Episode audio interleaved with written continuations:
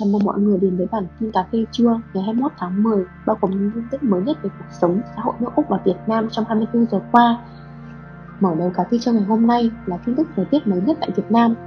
Gió mùa đông bắc tràn về.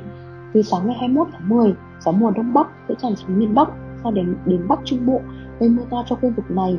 Nền nhiệt Hà Nội thấp nhất xuống 18 độ. Hai ngày qua, miền Bắc hưởng nắng, nhiệt độ Hà Nội lúc 13 giờ ngày 20 tháng 10 đã tăng lên 31 độ, điểm cao trên 1.500m so với mực nước biển như Sapa lên 20 độ, tăng 5 đến 10 độ so với đầu tuần.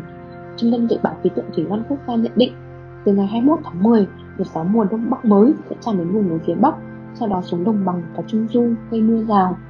Hà Nội khoảng 18 đến 26 độ, ngày 22 tháng 10 giảm chậm nhất chỉ còn 18 đến 19 độ, sau đó nhích dần đến chủ nhật là 18 đến 23 độ.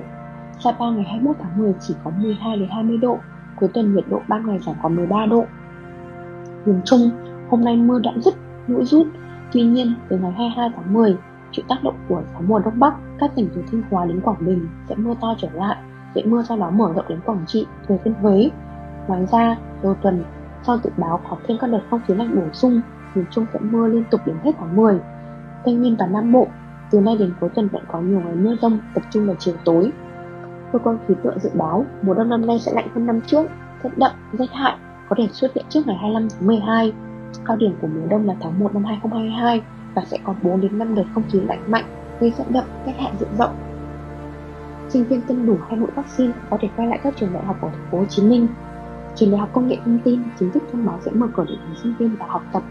Theo đó, các sinh viên được phép vào trường với điều kiện đã tiêm đủ hai liều vaccine hoặc đã khỏi bệnh COVID-19.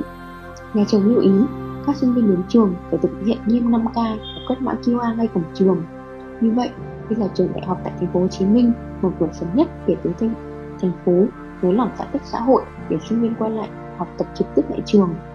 Trước đó, trường học công nghệ thực phẩm thành phố Hồ Chí Minh cũng thông báo dự kiến cho sinh viên đến trường học thực hành trực tiếp tại trường vào ngày 25 tháng 10. Điều kiện bắt buộc là sinh viên đã tiêm đủ hai mũi vaccine ngừa Covid-19, mũi 2 sau ít nhất 14 ngày hoặc là người mắc Covid-19 đã khỏi bệnh có giấy chứng nhận qua cơ quan thẩm quyền cấp trường đại học bách khoa đại học quốc gia thành phố hồ chí minh. Cũng dự kiến sẽ giảng dạy một số môn trực tiếp tại trường. Với sinh sinh viên đã đủ điều kiện phòng chống dịch vào cuối tháng 10 này. Tương tự, trường đại học sư phạm kỹ thuật thành phố hồ chí minh quyết định cho sinh viên học tập tập trung tại trường đối với các phần học, thực hành, thí nghiệm, đồ án tốt nghiệp và khóa luận tốt nghiệp vào ngày 1 tháng 11 tiếp theo là các tin tức tại úc. Các trường hợp nhiễm COVID-19 của Victor tăng đột biến lên đến 2.232 ca vào ngày lockdown cuối cùng các trường hợp mắc Covid-19 của Victoria đã tăng lên 2.332 ca vào ngày cuối cùng của đợt đóng cửa ở Melbourne khi tiểu bang đạt mốc tại 70% các tiêm chủng vaccine vào sáng nay. Trong khi đó, 12 người khác đã tử vong vì virus trong 24 giờ qua. Victoria cũng đạt được một cột mốc thứ hai về việc tiêm vaccine vào ngày hôm nay với 90% dân số đủ điều kiện của tiểu bang đã được tiêm liều vaccine đầu tiên.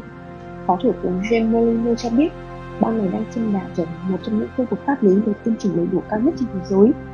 Bất chấp sự gia tăng Covid, người dân đang chuẩn bị có những quyền tự do mới và lúc 11 giờ 59 phút tối nay, sau khi chịu đựng một thời gian bị đóng cửa lâu nhất trên thế giới.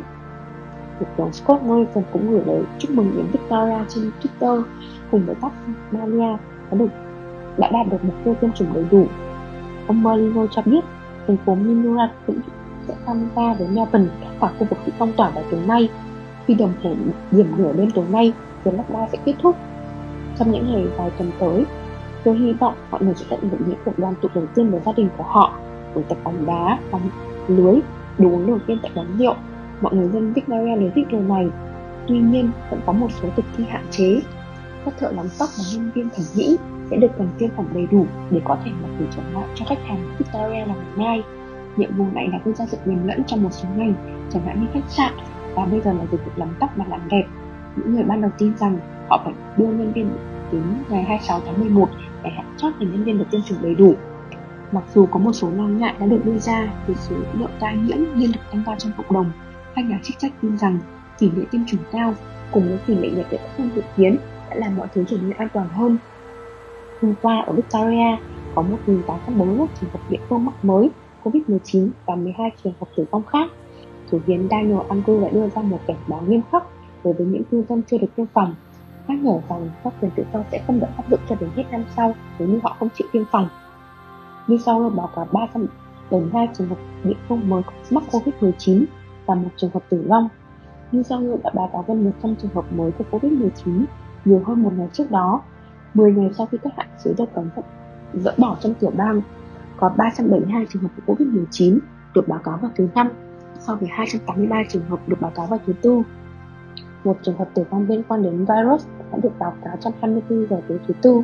Có 523 bệnh nhân COVID cần được điều trị tại bệnh viện, trong đó 124 bệnh nhân ở ICU, 64 người cần máy thở, khoảng 92,5% dân số trên 18 tuổi đã được tiêm liều vaccine đầu tiên, trong khi 82,3% đã được tiêm chủng đầy đủ.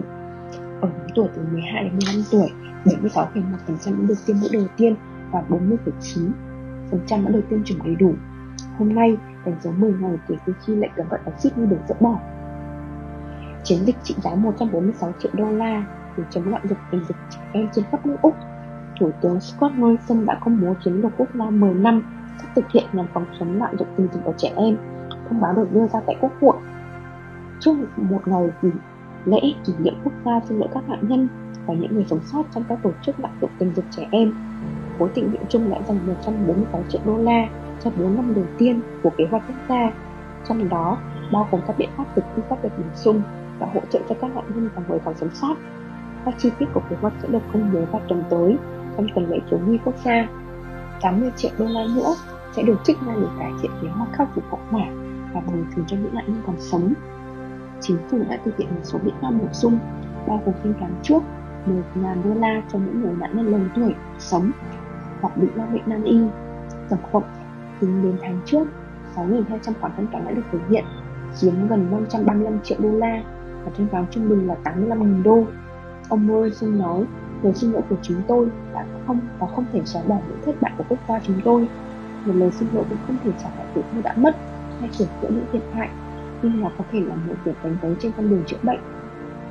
Đảng VAN cho biết các biện pháp trong chiến lược quốc gia, nhận được sự ủng hộ của hai đảng phái, và đang lên những bước tiếp theo trong công việc xây dựng trung tâm quốc gia. Ông lưu ý rằng điều sau là thực hiện một lời hứa được thực hiện vào 3 năm trước, và ông kêu gọi chính phủ nhanh chóng hành động. Các bạn đã bản tin cà phê trưa ngày hôm nay. Các bạn hãy đóng góp bằng cách comment hoặc inbox trên trang Facebook. Hẹn gặp lại các bạn ở bản tin trưa ngày mai. Xin chào và hẹn gặp lại.